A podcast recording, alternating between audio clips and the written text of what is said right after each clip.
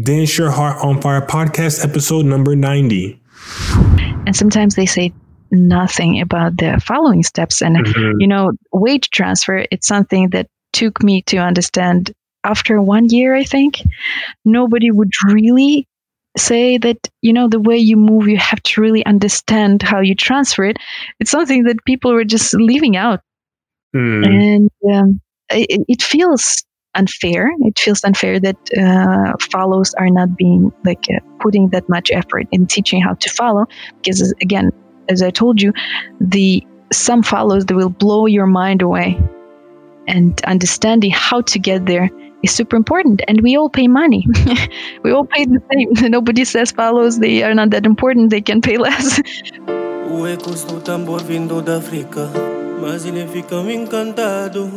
Por vibração e emoção. É verdade, sou da África. Não tenho curiosidade em saber de onde vieste. Por vibração e emoção. É verdade, sou da África. Ouve, viaja, sente com todo o amor que Welcome to the Dance Your Heart on Fire podcast. the podcast dedicated to inspiring dancers worldwide whose hearts have been touched by music and dance. The universal language of dance and music is spoken by many of us throughout the world. We want to motivate the dancer in you by sharing stories, insights, and ideas to enhance your journey. Join us now with your host, Charles Ogar. Hello, hello, everyone. This is Charles with the Dance Your Heart on Fire podcast coming at you with another weekly episode. And we are here again and this podcast is going to be a little interesting because I have one of my good friends on the line. Because typically, what you see on this podcast is me interviewing another instructor that's maybe has some international notoriety, and we're going into their dance journey and things of that nature. And obviously, you can think like I can't, I can't interview 500 people like this because everybody doesn't have international notoriety and things like that. So we're going to be diverting into different juicy subjects and, and things like that. And I have my friend Eliza. Is that did I say that correctly?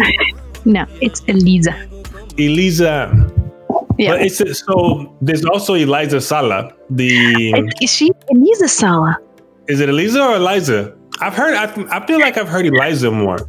I think but in, Nor- in North America they would say Eliza most of the times. Like the, my name, they usually say Eliza because it's mm-hmm. confusing. That's how you would usually say. But um, my full name is Elizabeth, so you cannot go to Eliza from Elizabeth. It's really confusing. A lot of uh, um, room for errors in my name. mm-hmm. This mm. makes me think about the all the different vowel pronunciations in French, and that's really crazy. How if people don't know, Eliza lives in Montreal, and so I'm also learning French. So if you're a French speaker, you already know what I'm talking about. And it's crazy how the the word changes depending on the type of vowel sound is is pronounced. Right? It's uh, very subtle. Yeah, but yeah, French French language is not the most easy, the easiest language in the world. That's for sure. mm-hmm. I feel like I have better comprehension reading because of my Spanish, but speaking, that's going to probably take some some time. Yes, but are we going to stay start our recording with you saying my name wrong? yes, because yes, we'll start it with that because it's good. It's good. It's a good conversation. Like we're human. We we ask questions. We I can say okay. so we have on the line Eliza. I said it wrong again.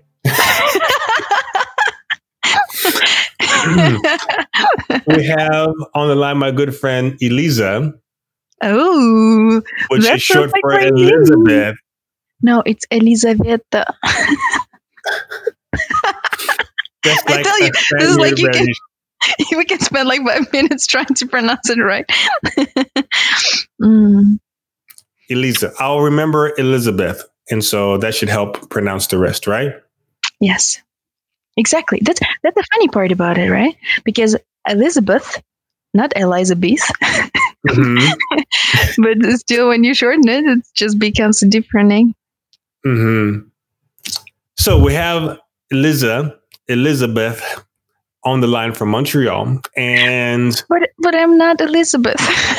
it's Elizabeth is not my name, Charles. My name. I thought you said your name was Elizabeth, but you go by El- Eliza. My name is Elizaveta. It's V. It's a Russian way we say it. It's um, totally different. We we still cannot. You cannot call me Elizabeth because it would be so funny and really weird. It's like a Elizabeth Starstina. No, I'm Elizaveta or just Eliza. I thought that you were making fun of the Spanish language or something like no, that. No, it's my real name, my passport. they want to see it. no, it's like uh, all over different different name with V and uh, yeah. Okay. that is interesting to know now because you know like I don't know like some people you see that they uh, will speak something in Spanish She's like, oh yeah, I need a whatever, whatever, like a keyboarda and they just throw an A at the end. Oh, okay. so no, no, no. I thought you were joking. So we're not most joking. Of the, most of the female names in Russia actually ends on A. Uh, I would mm. say, I would say 95 percent. I agree. There are a lot of Russian women that dance kizomba, so I, I agree with this. There's Maria, there's Lilia, there's Svetlana, Svetlana, Olga, Olga, um, Alessia, Tatiana, who? I have a friend. Her name is uh, L I U B A, Luiba. Ah, Luba. Luba, yes. So, yeah, there's a lot of uh, them on A. Yeah, Elisaveta. A lot of them ending in A. Um, I just did a friend. I'm sorry, I just I didn't do my friend. Like, that wasn't exactly. I did a photo shoot with my friend um, mm-hmm. Lilia, and she's Russian, and mm-hmm. it was fun to, to, get together with her. She likes getting in front of the camera, so shout out to Lilia if she's listening to the podcast. But um, we have an interesting topic, and this topic, I guess we've been I guess chewing on this topic for a while now. So it's going to be good to kind of like get it out to the world and kind of dissect this a little bit more or deconstruct it as the title of the podcast is showing. But basically let's let's go back and like explain the story of why Eliza is even here. So there was a podcast with Maya and Jules. Jules, I did a podcast with her. I'll link her show in the show notes. And I don't remember what the, the, the topic of the podcast was. Maybe it was women in Kizomba or something like that. Mm-hmm. And it was with Gigi and Gigi. I don't know. I'm not sure if I'm pronouncing it. Yeah, J, JJ and Gigi. JJ and Gigi. And they were doing these shows. Are they still doing these shows? I'm not sure if they do them anymore. I don't think so. I think um, they just got busy with something else during this pandemic, but I haven't seen any more episodes. Mm, so they were doing like these Facebook Live kind of like talks, and they were taking on some callers to like come in and share their thoughts on the particular subjects. And Eliza came on and very eloquently shared her points about different views about uh, dance roles and in her experience in classes and teaching and all these things. And it was really nice to hear your perspective. And I'm like, I have to do a podcast with this lady. So that is why she's here.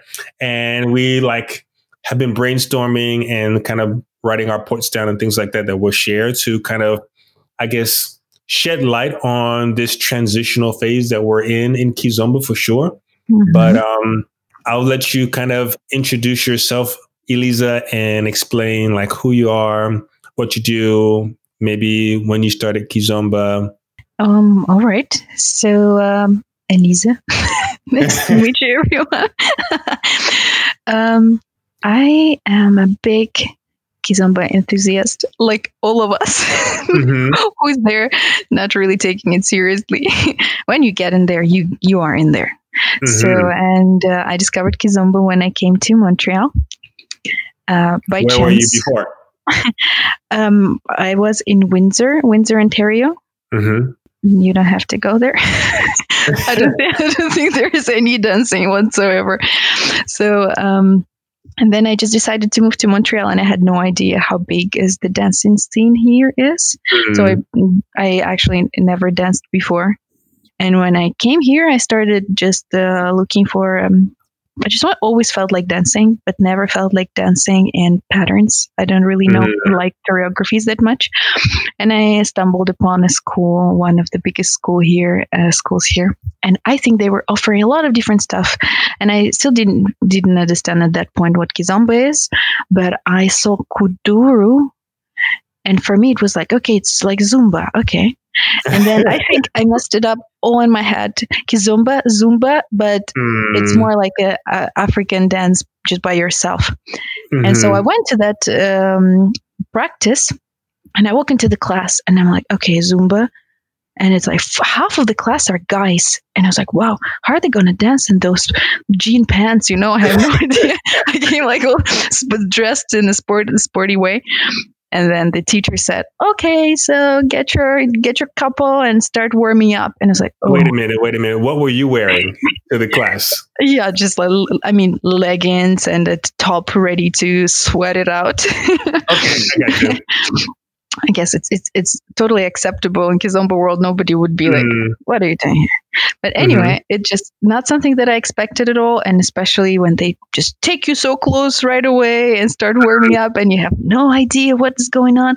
But as soon as they like the beat dropped when they started playing Kizomba music, I was like, oh, I have no idea what is, but I want to be here at mm-hmm. least for mm-hmm. this hour.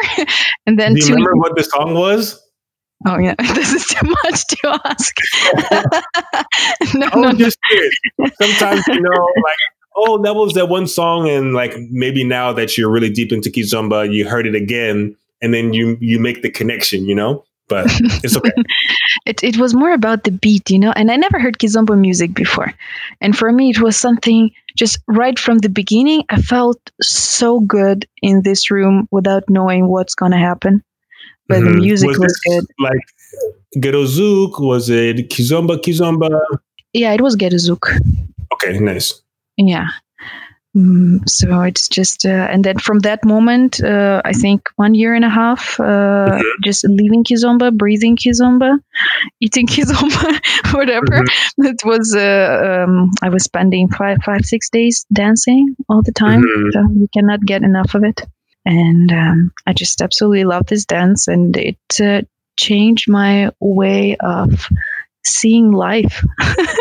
it's, um, yeah, so and that's why it's super nice to uh, have people who went through a similar journey. Definitely share the same thoughts. Yeah. Mm-hmm. Do you remember that one time that we were in the car together? I think it was the first time that I met you. Yes. Where were we driving? Because it was a long drive. We were driving from somewhere. To I think we were driving to uh, Montreal. To Quebec City. To Quebec City. Yes, yes, yes. Mm-hmm. Yes. And it was me and you, and I don't remember who else was Marcus. there. Marcus. Yes, and, yes, yes. Yeah, and the Jules was there too on the way back, I think. Mm-hmm. Yes, it was a, a fun, funky Zumba ride. Yeah, so I guess for the listeners, so you can have some um, understanding of what was going on. So the first time that I met Elisa, I believe I was in Montreal and I was going to Quebec City for probably one of Smile's events. I think that's the only reason yes. why I've been. And I, maybe I was teaching, maybe I wasn't. I've, I think I've been to Quebec City like maybe three times. And I flew into Montreal. And then I think the next day, Smile had one of his friends pick me up and there was a carpool to go from Montreal to Quebec City, and it's about a two-hour drive. Yeah. Yep, two and a half. And I remember having a very engaging conversation in in that car. I think we were talking about relationships and mm-hmm. monogamy and all that kind of stuff, and it was very intellectual. So it was very nice. Yeah, all the challenging topics, mm-hmm. challenging traditional thinking. Definitely. So in this today's podcast, we are going to uh, be de- deconstructing traditional dance roles. And if you've been listening to the podcast, this has definitely been a topic that's come up for different people and that I've interviewed. Uh, definitely with Jules when we're talking about like women in Kizomba, and definitely with some of the female instructors that I have interviewed as well. There've been quite a few of them as well. And I feel like there's definitely a shift in the Kizomba scene that's happening where we're starting to see more female leads mm-hmm. and maybe even men that are open to follow before, whereas before maybe it would have been something that was considered taboo. And yeah, and even more female instructors that are getting like more international notoriety or female leads, I should say, that are getting international notoriety. So it's not just somebody locally anymore. And I think that's a good sign because I know in tango, for example, I know it's still kind of like an interesting thing to where you might see a tango couple and both of them are female, but that's definitely a more mm-hmm. traditional dancing for sure. In Brazilian Zouk, they're definitely more open. Uh, I think you see that a lot with um, maybe female partnerships. And I know in salsa, like for some of their international competitions, they have uh, same gender. Oh, wow. And so you have female, female, and male, male uh, shows and choreographies and phenomenal, like top notch world caliber uh, dances. Maybe I'll find one of the videos and put them in there, but there's definitely some people out there as well. I haven't seen so much in bachata, but yeah, it's it's definitely happening in the dance world, and I think it's starting to happen in kizomba as well. So far, honestly, nothing comes to my mind if I think about the couple, uh, internationally known couple of the same gender. Like, um, I mean, both leads and follows or whatever they prefer during the dance. It's more like um, I think lady styling would would come to mm-hmm. because there's Adeline and Isabel yes. that seem to team up and mm-hmm. do some things. I'll share a video of that so you guys can have that and then I've seen Danielle and her friend, I think her name is Monica, uh, Danielle De Jong. I've interviewed her. So I'll put her podcast in the show notes as well. uh, this podcast is going to have a lot of links. And she's done some kind of duo demos with, for lady styling as well. I think those mm-hmm. are the two that come to mind for sure. Mm-hmm. It's it's already a good beginning for sure. I know lots of um, female instructors who are teaching leading for beginners, at least the basics uh, mm-hmm. for leads. So that that would be something that inspires me the most to see Definitely. women yeah, teaching teaching this part of the dance. Definitely, I think it's we're we're I guess as a society zooming a little bit outside of the dancing now, we are starting to see or starting to normalize women in positions of power. And this is interesting now because today is November 11th. And if you're listening to the podcast, you know, with the election happening in the United States, now we're going to have our first female vice president. And mm-hmm. that's, of course, one of the, I think, the highest political office that a female has attained. And of course, she's a woman of color as well. And yeah, a lot of people are really excited to see that, like, hey, that that that ceiling has been broken, and now you know other women will be more inspired to reach for higher goals. Um, you're definitely seeing more female CEOs and entrepreneurs and and things of that nature. So it's interesting. Like you have female MMA, mixed martial arts. Um, you have female. Uh, the WNBA has existed for a few years as well. So I think there's just like I'm a human. I have two arms and two legs. I'm not an alien, and I'm capable of doing whatever thing it is, regardless of what genital makeup is between my legs. If, if that's a little crude. Yeah, rather focusing on something that unites us and that uh, we have in common than on our differences and trying to just uh, separate everybody in just mm-hmm. two categories. It's uh, very limiting and not especially progressive for sure. Mm-hmm. I, I, one last thing before we get into the dance uh, side of things is I feel like uh, religion also plays a huge role in this as well. Are you religious, Eliza? Uh, no, not really. I'm I am not religious. I I appreciate the idea of it when mm-hmm. you just take good stuff, you know, like this, because uh, it, it's fun, funny. Finally, my uh, my grandmother she taught me pretty much all the why wisdom that I have in me came from my grandmother, who was who claimed to be atheist all her life. Mm-hmm. but when I grew up, I realized that most of the really wise points came from from Bible. Because we are Orthodox Christian, and uh, and I felt a little betrayed at that point because it kind of the picture didn't match. But um, if if it's a if it's the good um, uh, principles that she was trying to teach me, and they came from there, I cannot say anything. It's just generally genuinely good principles that uh, everybody should better keep in their life as a you know like a compass towards the good stuff mm-hmm. yeah exactly. but, but not really analogy. yeah but we can talk about uh, it without any problems for sure so kind of a off tangent question how many years were you living were you born in, in russia um, I I lived there, born and raised, and left at 22. Mm-hmm. I was 22. What is I, the most popular religion in Russia? It's um, Christian Orthodox, Russian Orthodox. Mm. Uh, but I come from a, an, uh, I come from a republic that is called Tatarstan, mm-hmm. and uh, the capital of it Kazan is the city and the republic too that has probably 50-50 representatives of um, orthodox people and muslim people. Mm-hmm. so uh, mongol tatar mongol they came over and uh, left a big trail trace of the religion and culture there. Mm-hmm. um, so in my region it's 50-50 but overall in uh, russia it is um, predominantly orthodox people. I got you so, um, going back to the original point, that I was just curious to see like what your what that was with uh, with Russian people, and I know there's a lot of Russian, uh, I guess Russian women in particular uh, in Kizomba, at least in North America. You don't you don't really see a lot of Russian guys like as much as you see Russian women. Maybe in the dance in the dance community or in North America. In, the, in North America, in the North American kiz community in kiz communities.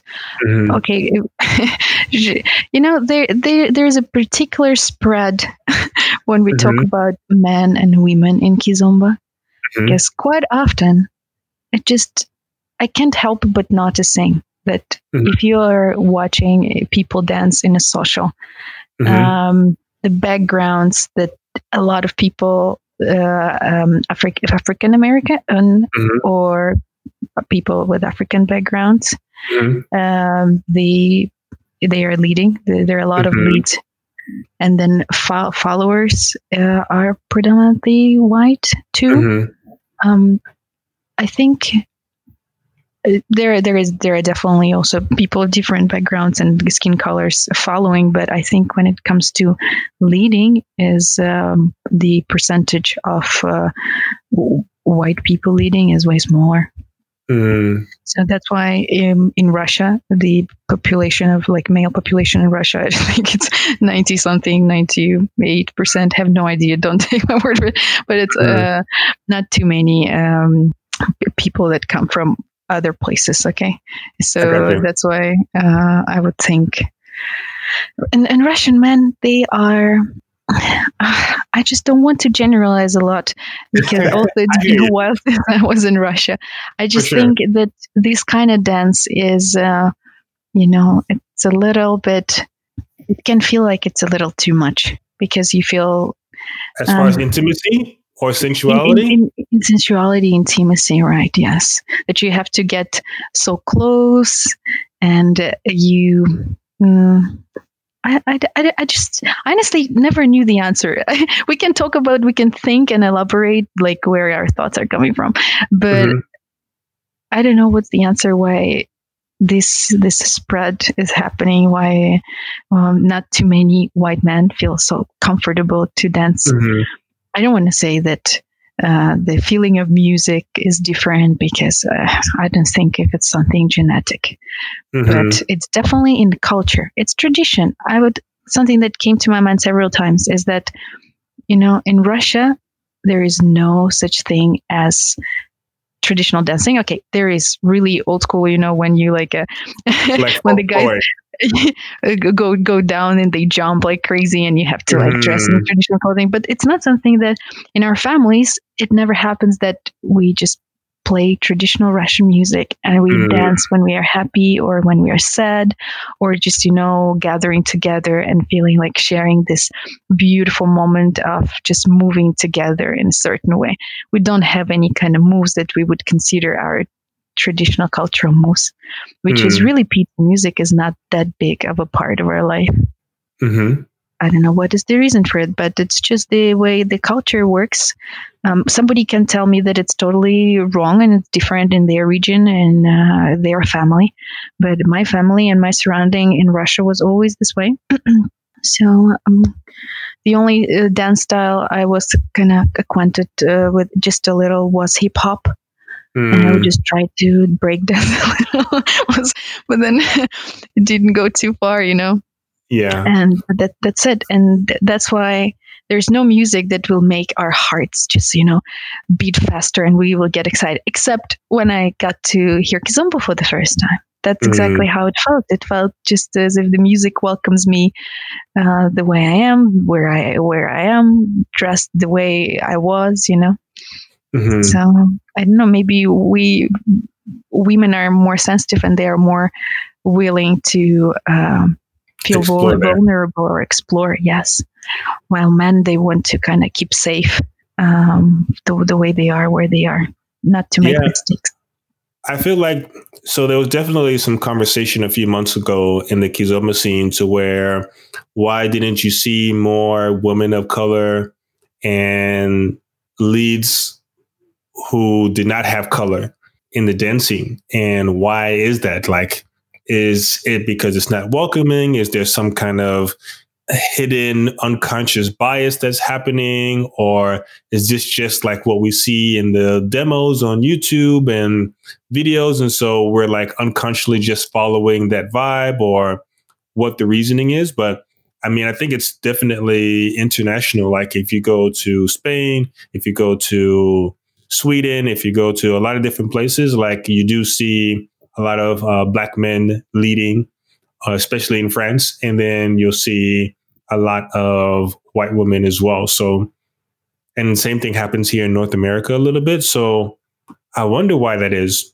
It's definitely takes some. It's going to take some time to like chew on that. Maybe that'll be a podcast that I can have um, later on down the road to kind of have a conversation about it. But I definitely noticed that as well. Mm-hmm. So, deconstructing traditional dance roles. Do you want to talk a little bit about what your personal experience has been? I know you have some points that you want to cover, but I want I I, I kind of am wanting you to share your points and then we'll kind of elaborate around around those. I know it's my podcast, but I don't want to overtalk your ideas and I want to make sure that you have your voice. So you are asking me what is my position on deconstru- deconstructing the roles. I think it's or your um, experience. Uh-huh. Experience. So I think it's more coming to the to the fact that um, you know this transition overall, this deconstruction is happening generally in the world, and as you said, you can see how women feel more empowered they are more curious and bold to take chance, to take the lead, mm-hmm. and um, it's it actually goes way faster than you, people might think. Because when I started dancing kizomba, and I was sharing with you earlier, two years ago, I remember how it was so simple, and everybody would say, "Girls and guys, girls on the left, guys on the right." There was no question. If somebody and then slowly, slowly, one person, one girl will stay together with the guys. And it would be so like a, uh, quite a little bit of discomfort in the air because people don't understand what happened. Why does mm-hmm. she does, doesn't she want to follow and so on? And then you get used to this one case, and then it happens again and again, and uh, So now most of the instructors they they start with girls and guys, but then they say leads and follows because they know mm-hmm. that there's going to be 5 10% of the group that they will not stay where we expect them to stay mm-hmm. and it was an extremely interesting uh, you know process and transition that is that i was observing and i remember and now uh, i slowly became one of those people who decides depending on the mood or the class the type the group uh, on mm-hmm. what side i want to stay and uh, it did change a lot my perspective and the way I see things, how this role distribution works, and mm. how you whether have to, you don't have to accept it. You in fact can play with it, and it's just a, a really comforting thought that you don't have to just comply with uh, the expectations of others and especially because by doing so and not complying and discovering and learning more you get a chance to just open the entire different world of leading. Mm-hmm. And through this, you will improve your own following a lot. So, um, I would say for myself, I consider it necessary in order to really get to a level of understanding everything that's going on during the dance for both of us, like for both leads mm-hmm. and follows. I think um, this so this deconstruction is necessary for everybody who is willing to uh, to learn more to open their mind and uh, improve the dance the quality of the dance or potential of the dance to just bring it to a new level. Mm-hmm. what would you say some of those uh, realizations were that you were having when you were first uh, deciding how to lead? Like do you remember that particular day when you said, "Hey, I'm going to lead," or was there something that inspired you to to stay on the on the lead side that day? Um, so you know, it's um, it's funny because it happened during the time in the chalet. so in fact, it happened shortly after I started dancing. I think it was like when I met you and we went to mm-hmm. the um, the Smile Paradise event. I have been dancing. I just started maybe in five six months, not too long mm-hmm. ago. So it was my very first experience, and I will bring Jules back to it and Maya because mm-hmm. I guess that's why I really enjoyed our um, conversation that time because I feel so special about those two girls because mm-hmm. they were two people who just took me by the hand and opened the door of you know everything you knew is partially true. Let me show you something else. Mm. what i mean by that is that in the chalet uh, like in most of the cases there were too many leads and not enough uh, too many follows not mm-hmm. enough leads. Okay, that's uh, like a miracle situation when it's the opposite. Okay, so and I was watching people dance, and of course I wanted to dance too. And then at some point, it, uh, Maya was standing next to me, and I didn't know her at that point. I just felt that uh, she has really bright and uh, joyful energy, and I just offered her to dance with me. But at that point, I don't think I ever really try any leading steps. Maybe just I was watching people during the classes, and I would think, okay, it's a lot of for the for the leads, so you have to, as a follower, have to listen a lot what leads do. Mm-hmm. So it kind of it's normal that it will be somewhere at the back of your head. So I was like, okay, Maya, do you want to dance? And then she agreed, and I remember dancing with her, and you know, right from the first few moments, and I knew, I totally knew that my level is zero. Okay, zero zero point five. Uh huh the way she made me feel, the way she was moving and just reading up the every single move that like every single intention I was giving to her. I would feel the music and I would pretty much imagine imagine dancing by myself. And the way she just followed me made me realize that wow, follows have such a huge role in this dance. Mm-hmm. And after going through all the classes, when you start, they say, if you lead well, everything will be fine. It's all about leads, you know, and mm. they, and then you, as a follower, you feel, okay, it's, a, it's not really that much about me. But when you mm. dance as a bad lead with somebody who just makes you feel like the king of the world, mm-hmm. queen of the world, you realize that they are so underappreciated and the, the weight they have in a good dance is beyond. I mean, okay, I'm talking right now uh, as a person who just started dancing and discovered the world. I know that most no, of the okay. people who've been dancing a lot, they kind of they know it. It's obvious, but maybe not. I, I know that there are still really like a lot of leads and many good uh, leads too who would think who would not really consider a follow follow's role that much. They would say mm-hmm. it's all on me, and you know this um, this phrase of it happened quite yeah I, I will talk about it later but okay. so i would and then i was dancing with jules too and she would just like you know totally read every movement i was uh, making and it was it really make you fe- makes you feel like you are it, it, makes you feel like you know what you're doing but it's not about you mm-hmm. so that's something that i took away from that chalet understanding that you know what you cannot say that it's about how good you lead because sometimes you are not good, but it's going to make fantastic dance the way your follow is following. Because the follow is able to adapt to you. So yeah. this makes me wonder, like you said that the the follow's role was underappreciated. And this brought me back to a particular diagram or concept that I, I posted in my Facebook group, Learn to Kiz. Um, if you're interested in joining that Kizomba Facebook group, I'll put a link in the show notes. But I talked about how what is the percentage in your standard Kizomba class? And like how much of the talk time is shared between the lead instructor and the follower instructor if there's even a follower instructor present?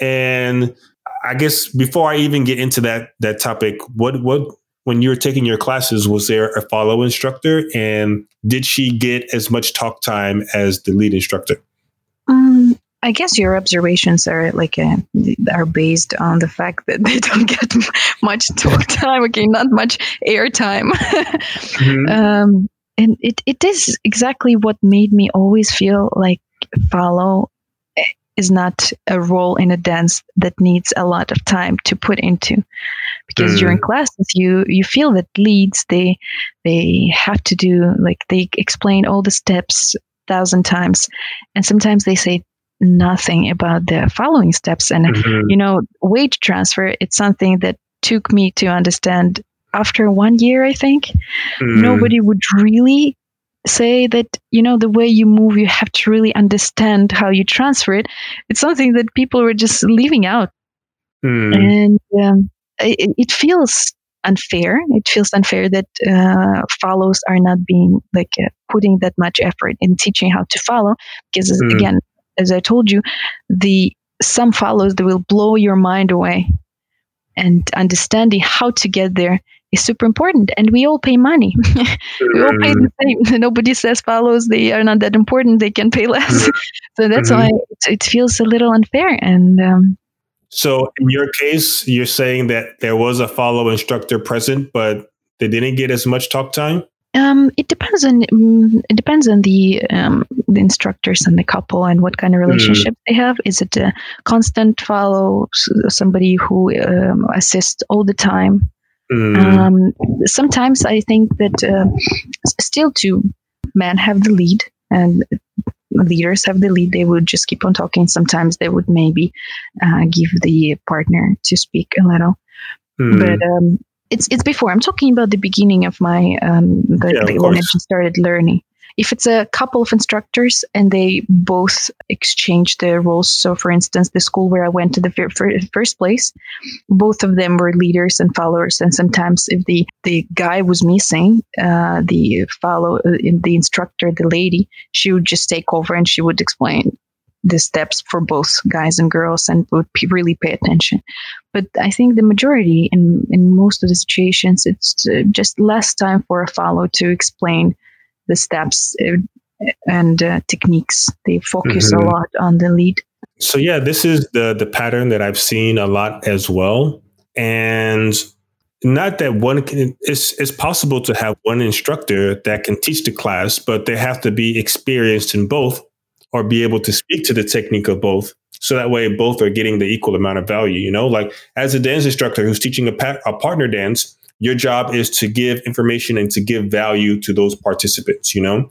and mm-hmm. everybody's paying the same price. Like you said before, they're investing the same amount of time and the same amount of money, you know? So obviously you want both roles to receive the equal value for the time and the money that they have invested, you know? So I feel like in that uh, light that it does feel unfair because you're investing the same as the other role, but not receiving the same amount of feedback, you know?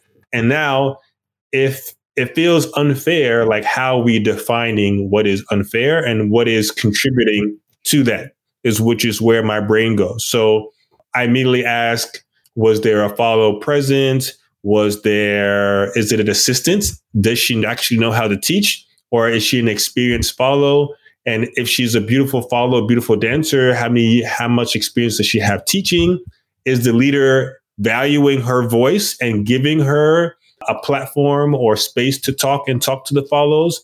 Or I've seen to where a follower doesn't feel confident. Maybe the, the lead mm-hmm. is giving her space to talk and she feels shy. And so she shies away from from speaking as much, or maybe she's not as uh, experienced with the breaking down the information from the followers. And and not to say that lead instructors can also lack in uh, experience in in teaching and things like that as well. So I think another thing that contributes to this is teaching patterns versus teaching technique as well. So, I mean, you could you have the situations where you're just teaching one, two, three, four, five, six, seven, eight, and the followers remember the sequence and they just do what they're supposed to do, mm-hmm. and versus understanding why it is that they're doing what they're doing, or what are the cues and the signals, and maybe offering a couple of different options of like, okay, what happens if this happens, or what happens if that happens, or what happens if this happens, you know? So there's so many factors. I'm going to do a video on this because I think it'll be really, really awesome to like just put that and just pose the questions. Mm-hmm. But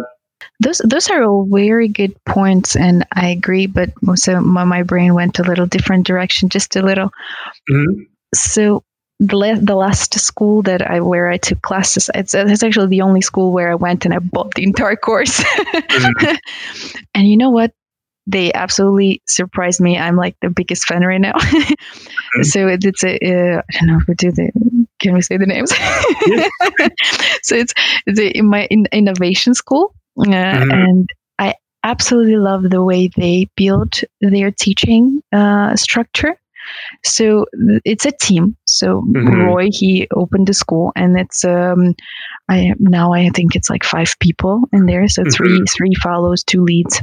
And you know what? that was something that I loved the most the fact that they were not sticking to patterns because I said before, all the dances with mm. patterns and choreographies, they really pushed me away. And another thing about giving a r- room and space for feedback from a follow, I really you you see sometimes you see some of those points that you uh, mentioned earlier. Sometimes you see follows are not feeling comfortable to talk about mm-hmm. something or breaking it down. What I remembered is when uh, that actually Roy gives a lot of space to any any follow that he has. Sometimes maybe somebody uh, replaces somebody, but he would always give the room for the follow to teach to each others, and they might at first not feel too comfortable just because of the fact that it usually doesn't happen. Mm-hmm. And then they take this uh, moment just to because they know they know they just not they we're not prepared you know because they don't get that much um, uh, like space and then they just go ahead and they teach and explain those little points and uh, concepts that are missing and only a good follow can really point that out mm-hmm. and uh, the question is why not why the lead why the teacher instructor the lead instructor wouldn't give space to their their um, um, companion no to, to the mm-hmm. to the assistant uh, is it because they doubt them that they can? Mm. Is it because they wouldn't even consider that they can do this? Uh, is it because they feel uncomfortable from the thought that they might be better? You know, um, so it's two sides again. Uh, why the follow might not do it, but why the instructor, the the lead instructor, wouldn't give that much space to his uh, partner. Yeah, for sure. So I think that's a really good point because if the leader is preventing the follower from speaking, then that's definitely a situation that we don't want. But if the leader is maybe like doesn't have anything against it, but maybe he didn't create an opportunity for it, you know, mm-hmm. uh, in the class could be a thing versus actively remembering that, hey, I have follows in this class. And like you said before, like typically there are more freaking follows in the class. So your focus should be on how you're providing value to them. And going back to what you were thinking or what you were saying before, I feel like maybe it wouldn't catch the follower by surprise if the people took some time before the class to lesson plan. And in the lesson plan, you're asking, gee, I wonder what a follower who this is new for, I wonder what she might struggle with. Or what's mm-hmm. the hardest part of this move or this technique? And what's going to make it easier for them? If you ask yourselves these class, these questions preemptively, then in class, it's like, oh yeah, hey, um, whoever the assistant follow is, can you talk about that one technique that really makes this easier? And then she goes and shares her experience. And then, of mm-hmm. course, if she's in that role, she can say, "Oh yeah, on the on the social dance floor, when this happens, I find if I don't do this, then this happens. If I do do this, then the desired result happens, and etc." They're able to share their experience with it, you know. So yes, I think the lesson plan part is really important as well. So maybe they're not caught by surprise, you know, or the, they're on the same page, so they're not afraid that like they're going to give conflicting information. You know. Um, it sounds like that would definitely help. Uh, mm-hmm. A little bit idealistic because you never know. Sometimes you just don't know how the class would go and uh, what questions the uh, students would ask. So mm-hmm. I, it, it, definitely just. I guess it's also experience. The more, the more normal it becomes to mm for a follow to actually take the time and or give follow a space to explain it to the class, you know, then it will be normal. But again, we are talking about the time of a transition mm-hmm. when all the instructors are still trying to figure it out if they're equal you know mm-hmm. if, if so what i remember one of the reasons so there are different reasons why people start deconstructing it and switch roles mm-hmm. and go into following or leading as the opposite role. As uh, so for me, for instance, the initial impulse was because I didn't want to stand and not dance when the music is good, mm-hmm. uh, like it happens quite often. And if it happens this way, it's it's perfect this way. But eventually, you understand what is the reason you want to continue because it's a lot of effort. Mm-hmm. And for me, for instance, one of the main reasons was that I wanted to know what exactly going on is going on during the dance and whose fault is it when it doesn't work okay because i was talking about it um, like earlier and i said i will mention it it's that you know when you dance with leaders and it's, it's happened thousands of times mm. you hmm. dance with people and then they look at you and, and with a smile something went wrong and then they smile and they just go oh it's leader's fault and for me it was like that sounds like a whole bunch of bullshit mm. because i don't i cannot imagine that everything that go, like goes wrong in the world should go on the shoulders mm. of a man or a lead in this mm-hmm. case just a priori i thought you were going to say that the leader was going to blame the follow because i've heard of stories of that as well Oh, really? I mean, mm-hmm. they didn't have those instructors who say it's always leader's fault. And I want my fault too. I cannot mm-hmm. imagine that I don't do anything wrong, okay? if I didn't get that balance, like a balance transfer, weight transfer right, you mm-hmm. know, he can try as much as he wants, but I will just jump from one leg and then he's going to squeeze me. So, mm-hmm. you know, I, I cannot I still cannot believe that it's all about the way you lead mm. because I had experience with Maya and Jules. You know, it's yeah, all there. no, I think it can definitely go both ways. Like depending on what the instructor kind of tells the students, he can say, "Oh, it's always the leader's fault."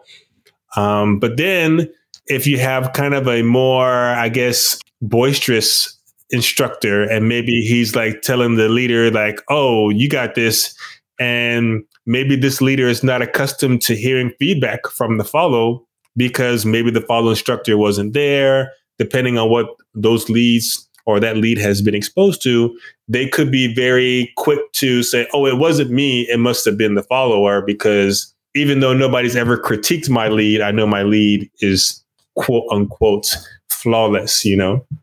But that's why being humble is extremely important, not only in mm-hmm. dance, but in life, you know?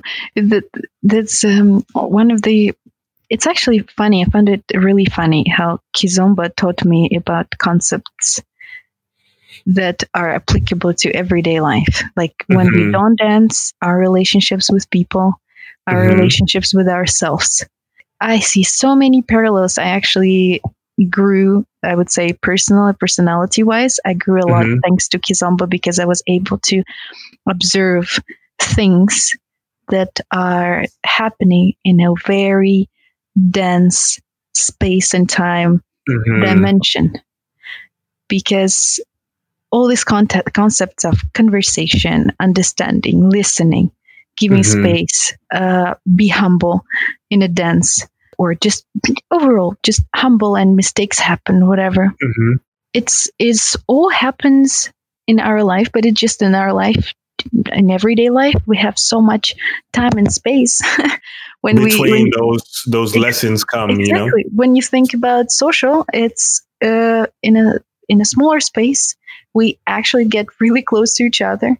It's less time, so it's more intense. And that's why our experiences, or my experience, showed to be more profound and more insightful than if you just go through life and takes days and uh, weeks to understand something. Yeah. So. Yeah, definitely. I feel like there's definitely a lot of parallels between just like good human virtues and those that you practice on the dance floor. Uh, humility is definitely one of those things. Mm-hmm. Uh, Self awareness is something that came to mind as well when I was hearing you speak. And just being open to, like, hey, it is possible that, hey, you're not perfect, you know?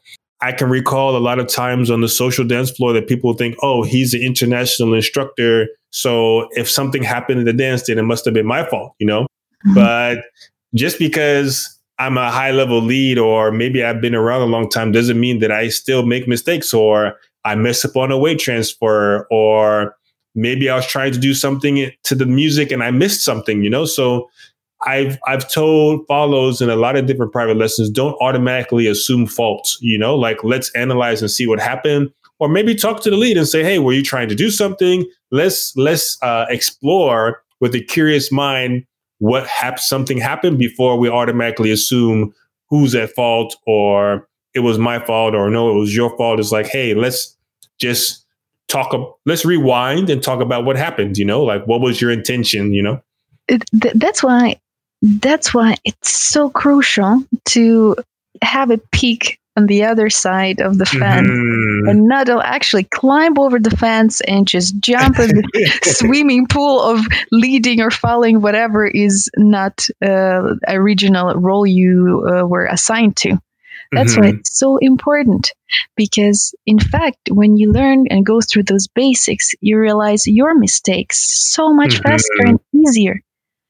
And Definitely and you have more totally assuming right away i don't i don't think it's a good idea because there there might be some you know um, uh, really like um, a small point that you just missed when you analyzed the move and what didn't go mm-hmm. right but in general you will have a more understanding of maybe the lead doesn't know that he has to do the move prepared just an instant before the beat mm-hmm. and it's mm-hmm. not you who's missing it it's just he makes you move right right on mm-hmm. the beat, not after, and then you you feel heavy and you know, or place.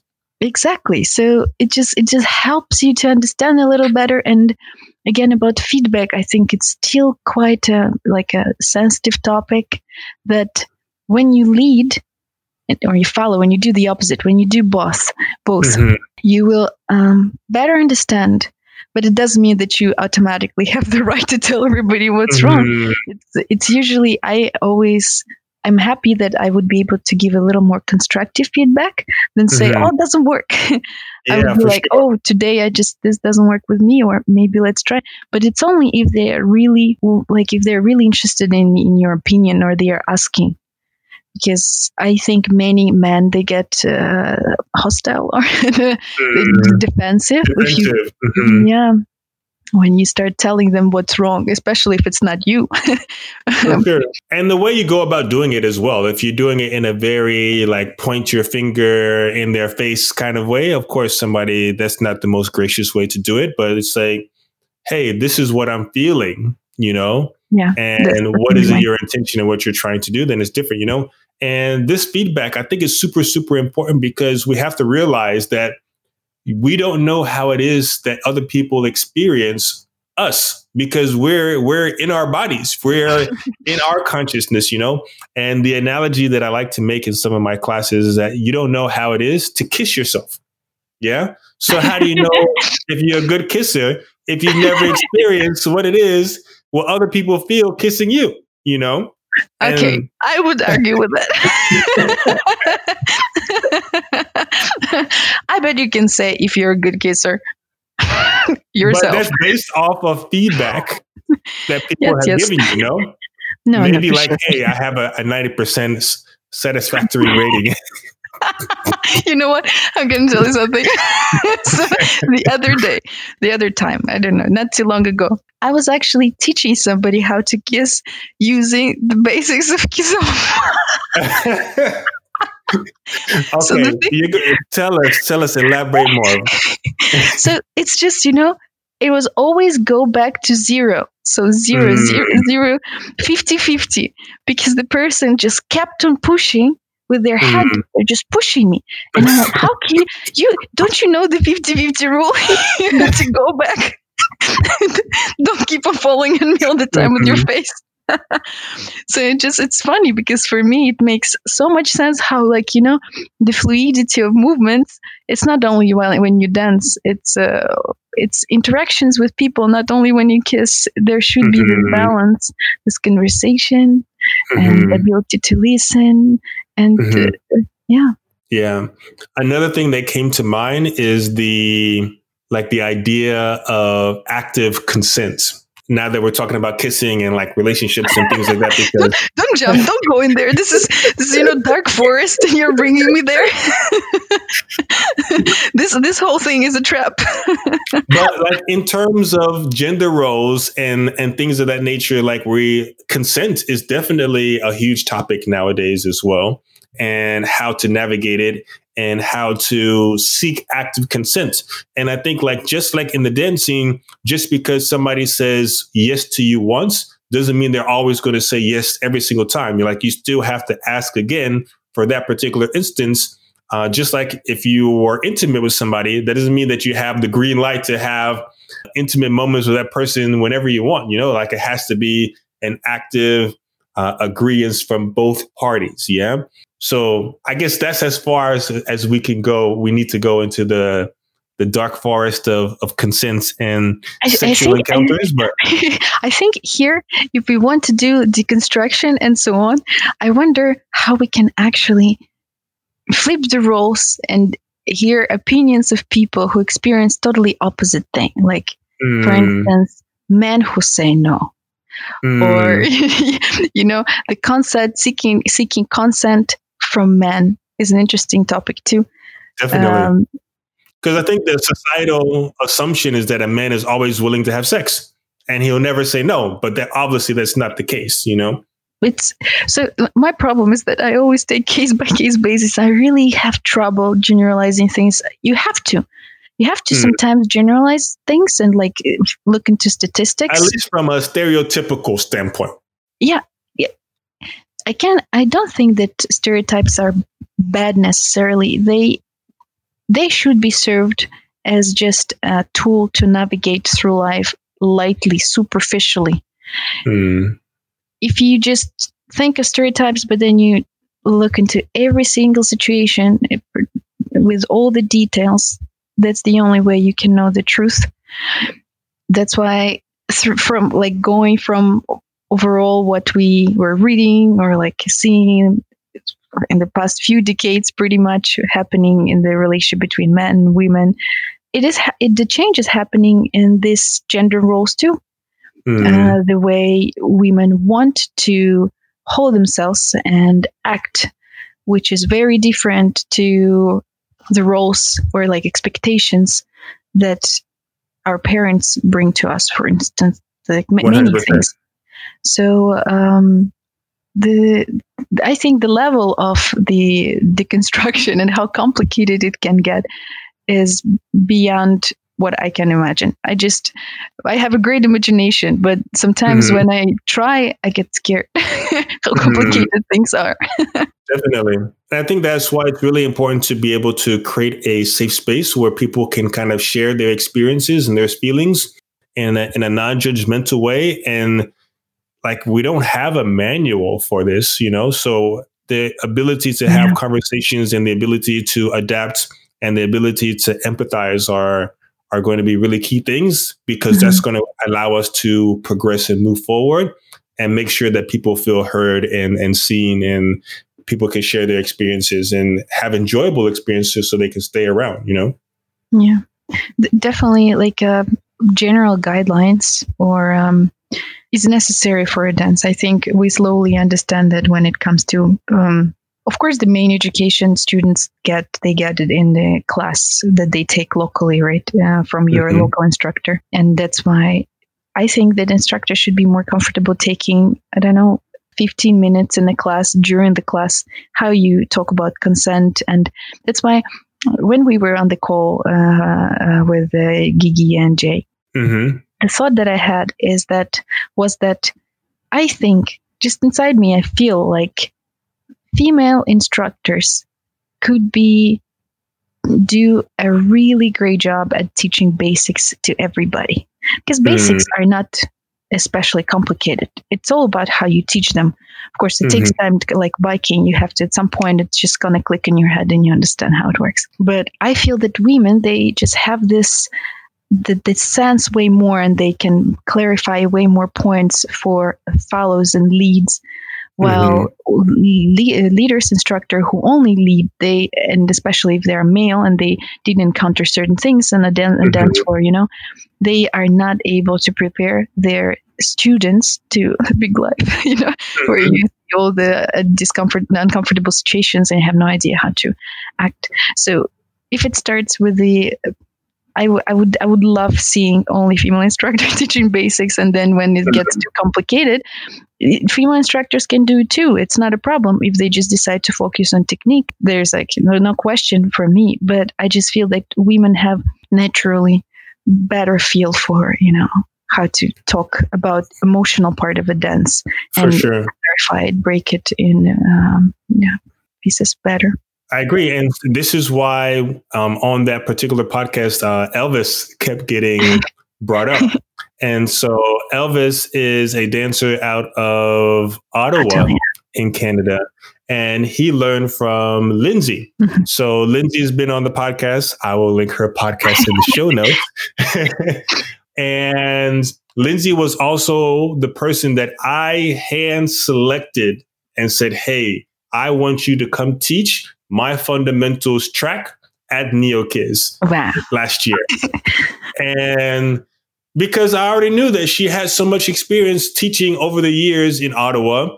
And Elvis is just proof that like she's really grooming a lot of good leads. And Elvis is also a person that switches between mm-hmm. lead and follow as well. But I think the fact that he even has that mindset is because he learned from a female instructor. Mm-hmm. And the amount of positive reviews that I had from Lindsay at NeoKiz was phenomenal. Like super, super awesome. People were super happy with the way that she was teaching because she has both perspectives. She was able to give perspective from a lead and also from a follow. And she was also teaching with Isabel. So I mm-hmm. have to give her credit as well. I don't want to put all the lights on Lindsay, but um, I knew that like, hey, I want you to come and teach at Neil NeoKiz because I know you know your shit. And it wasn't an issue of her gender. It was just her experience and being able to manage both roles. Yeah, and uh, the same thing for for male instructors. Eventually, the mm-hmm. you see rarely that two male instructors or just two guys on the dance floor dancing. Uh, mm-hmm it's just there is still too much discomfort that is uh, connected to this idea. But mm-hmm. uh, I think as soon as male instructors start and they kind of get a little bit of lightness when they follow, they can understand, they can pick up everything from the from the lead because they already know the technique they just have to they will feel it they will figure out what they are doing and they can adjust and learn and grow so much faster so just kind of getting over this little moment of discomfort will allow mm-hmm. you as a lead to grow so much and then eventually in the perfect world of Kizomba, the way I see it, when anybody can be lead and follow, can switch back and forth. Guys as a follow can dance with guys or girls. And mm-hmm. so that's why, if you think about it, okay, so it's like a technique meets musicality. And you can switch between each other, and then the musicality mix, meets fusion, or fusion meets attitude. So you can learn mm-hmm. everything by just switching in between. Oh, musicality Definitely. meets musicality. It's crazy. Like imagine a dance floor where everybody dances every role. There's nobody sitting because it doesn't matter because anybody can grab anybody for any particular role, you know? So yeah. Um, there's no more need to have to sell lead passes or follow passes or anything like that mm-hmm. because now you have everybody's an ambi dancer, you know? Yeah. It's a quote time. Okay. so while we were still talking about this, you know, switching roles and changing perspective and growing through learning a totally different side. So I found this quote. You should like don't go and look for this guy. I think his research might be a little bit crazy. But anyway. so the quote goes the moment you change your perception is the moment you rewrite the chemistry of your body. Mm. It's a Bruce Lipton. But, so the thing is that this uh, phrase, that I in, when I was interpreting it, I draw the parallel between chemistry and energy. Because okay, the guy is a biologist, so he talks about chemistry. but mm-hmm. the moment you actually change your perception of leading and following, that moment your energy will change. And on the dance floor, because I think it's it's quite obvious that the energy that leaders have, a give intentions, and the follow energy more like a receptive energy versus creative. I don't want to say the follows are not creative, but like originally you have to come up with moves and ability to lead while your follow has to know how to like be sensitive enough and receptive enough to make the move beautiful. So this energy is different. So you allow your body work on a with a, on a different like energy level. And mm-hmm. I found this uh, quote quite nice. Yeah. I like that quote. There, I feel that female leads have an advantage over male leads because of the fact that they're willing to dance with different leads, they're able to, I guess, experience different flavors of leads. So let's say a follow dances at a festival and maybe she just follows Friday night. And let's say she dances with 20 leads. Each one of those leads are going to have their own flavor of how they express their musicality, body movement, swag, etc. Yeah. Mm-hmm. Now this follow also knows how to lead. So now let's say she comes to this Saturday party and there's too many follows, so she decides to lead. She has her flavor, but now she can kind of indirectly flip maybe what she likes from each of those different 20 leads that she's had. And so it adds so much more flavor to her dance because she's uh, she's experienced more. I don't want to say tasted because we don't taste, but flavors tasting. Okay, what's going on? Uh, what kind of dancing happens at NeoKiz? but been experienced with so many more, much variety versus a lead. He can dance with twenty different follows. And maybe, yes, the follow can influence his lead, but predominantly it's just going to be his particular perspective or interpretation when he's dancing. What are your thoughts? Oh, it's it. Because you this this this is something that you personally experience, yeah. Yeah, it's uh, it, it's definitely true, and uh, I feel so sorry for all those leads who don't want to know how to follow. you know, it it limits you a lot in uh, mm-hmm. what your experience can be. Leads will still have different flavors of follows. they will experience it all. But if you compare a lady leading all those follows, what mm-hmm. I found interesting is that you can pick up following techniques with them. Mm. You can mm. it's it's it goes both ways. Depends, I mm-hmm. guess, what you're focused more at the moment. Maybe you want to learn how to lead better, but sometimes you just forget how to be a good follow. And dancing with a follow will allow you to also eventually mimic whatever you just learned by just leading this this uh, this person without without the ability to lead you would never be able to improve your following when maybe after this particular dancer just led and then few moments after you found a partner who will lead you and you will just reproduce everything you liked so much mm-hmm. um, yeah that's definitely uh, uh, advantage and advantage that uh, we would talk yeah, okay ladies who can do both for sure. uh, have yeah but with the guys if you think about it if they only do this it will help help enhance their skills and their understanding and their awareness so much more. Yeah. Not maybe not even how to uh, be better follows because maybe men are not that interested in following that much but mm-hmm. how to be better leaders. No yeah. Yeah i would definitely say that once i started following my lead definitely increased so much more because i was able to put myself in the shoes of like okay where their weight needs to be where their intention needs to feel uh, what they need to be focusing on like it helps so much actually, even today, um, I was teaching a private lesson with one of the local girls here in town, and we were working through kind of sinking our teeth deeper into just a simple woman saida in closed position. So not using the frame, but mm-hmm. like connecting with the chest and doing like casamento, like men's saida into women's mm-hmm. saida. And we kept kind of disconnecting at the legs, mm-hmm. especially on the third step. And I wanted her to feel what I want her to do. So mm-hmm. I had her lead me. Mm-hmm. She doesn't she didn't really know how to do a Saida, but I back led her and then I showed her this is what you want to do on that step. And she felt it, you know? Mm-hmm. And she was like, Oh, okay, that makes sense. Mm-hmm. And she she kind of got it as she was leading me. And then we switched it and boom, she mm-hmm. was able to like know, like, okay, nope, I missed it, or yes, I did make the connection to to make it. So that was pretty cool. Mm-hmm. And I like being able to pull that card out and like, hey, lead me. And I'm going to show you what it feels like to not look at your chest. And I'm just going to walk all around and look all around the room.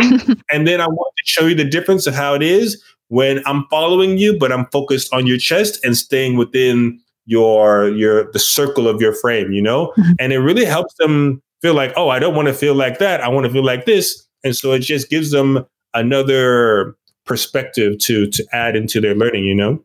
100%. I actually had this thought and then I forgot while we were mm. talking about um, um, instructors teaching in the groups. And mm-hmm. this is one of the things if you learn a lot when you go to take uh, classes like courses uh, from your local instructors and i think if only male instructors would take this bold uh, decision on actually do a following role in a class, it mm. would change everybody perception and level of comfort. Because mm. if an instructor just says, "No, I'm gonna you're gonna you're gonna lead me, and I'm I'm gonna give you a good constructive feedback," and it's normal, then guys students, uh, male students who lead they would feel way more comfortable with this idea if instructor takes a chat takes a step and says okay just let's do it because i saw it um, during roy's class and you see mm. how at mm. first you know uh, male leads there like hmm okay but if they trust you as an instructor they know that you are not there to kind of do anything bad so mm-hmm. and i think they were actually really excited about them leading uh, a male instructor and kind of they they establish even better connections through it. I have a feeling. Definitely. I, I agree completely. I re- when I was hearing you speak, I remember the time where there was another instructor that was teaching and I was going through as a follow and I was giving feedback mm-hmm. to the mm-hmm. leads. Mm, super and, valuable. And mm-hmm. It was super, super valuable for the leads because they got instant feedback on whether it was good or not. But again, it just goes to my point. Like, I feel like this should be something that should be standard. It shouldn't be something just like icing on the cake. Mm-hmm. This should be woven into the fabric of mm-hmm. teaching fundamentals at the dance. And you're just going to create so many good leads and so many good follows and they don't have to go through all the frustrations you know mm-hmm. and then once they get to those higher levels then you're just going to have sauce dances like left and right yeah that's a that's a secret secret mm-hmm. uh, to give a new flavor to a dance mm-hmm. so we're about at an hour and 15 right now with our podcast and this has been a really really good conversation. Um, do you feel that we hit all of our bases? I think that was we talked good about each topic. Yeah, quite sure. I'm I'm quite sure we uh, we touched upon all of those. Let me see. Let me see. And you even got your quotes in. I got only one. I have another one. Do you want to hear it? Yes. it's from the same guy again. Okay. I, I, honestly was laughing at it when I was going through um, my notes again because it mm-hmm. might be it just has so much connection to a dance. I think I can connect anything to a dance and see anything in my life through a prism of Kizomba. You can look at me and be like, mm-hmm. she's crazy. She's an addict she's but um it's just for me it's it's my my new it's it's a good teacher. Dance as dance mm-hmm. kizomba because I, I, cannot talk for other dances but it, mm-hmm. it's a great teacher for many other things not only how to dance. So let me see the last uh, quote eventually if you don't like it you cut it out. Let me see pum pum pum. Okay so the quote goes like that your perspective is always limited by how much you know. Expand your knowledge and you will transform your mind. Mm, I like that. Yeah, that's this is the intellectual guy. yeah. If only he wasn't talking about like really how your mind can, you know, influence the biology or DNA, DNA of your body. we just mm-hmm. throw it out with the window. He's talking about really the knowledge will if you if you will learn about the other side of the moon, you will know mm-hmm. everything mm. about the moon. yeah. yeah. It kind of reminds me of this one particular quote that says it's kind of in the same tangent, but kind of in the reverse. And it says, as the island of your knowledge grows, so do the shores of your ignorance. Mm. Mm-hmm.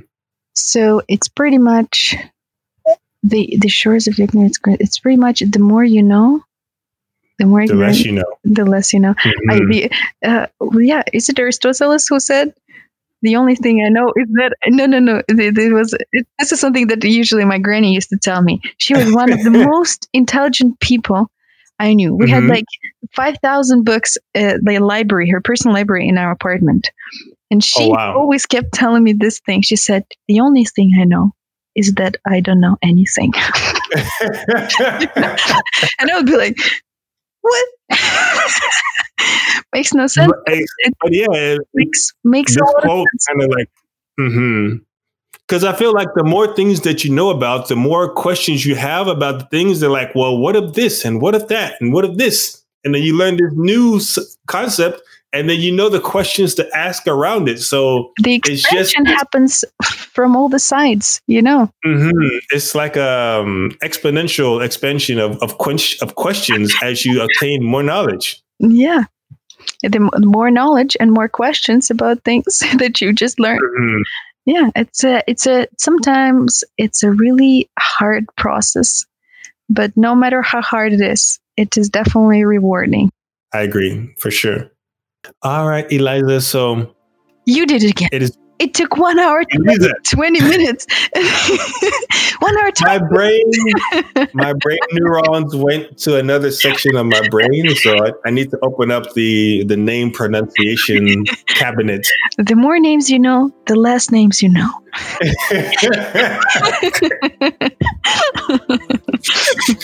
that was a good one. That was a good. One. I have to give you credit for that one.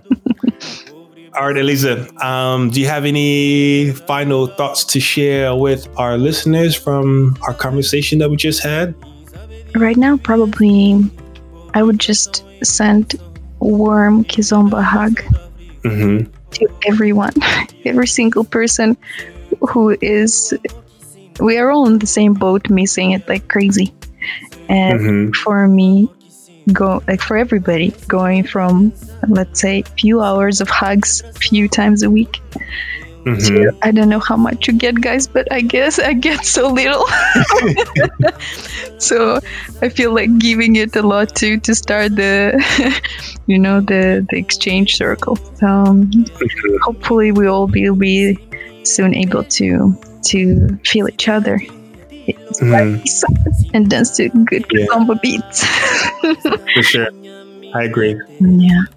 All right, Eliza. Well, I definitely appreciated your perspective and your insights and sharing your experience and your intellectual kind of, I guess, approach to viewing things. Um, I really enjoyed our conversation. And this is just like I mean, I already knew like five minutes into the podcast. I'm like, yep, this this is somebody that needs to be on this show, and I'm glad that we're finally able to make this happen. And so, thank you so much for being a part of this episode. Thank you so much. Thank you. I really appreciate you inviting me, and it's always a pleasure talking to you. You know. thank you for checking out the Dance Your Heart on Fire podcast today. Be sure to check out neokizomba.com for links to everything that we chatted about today, as well as some awesome free resources to enhance your Kizomba journey.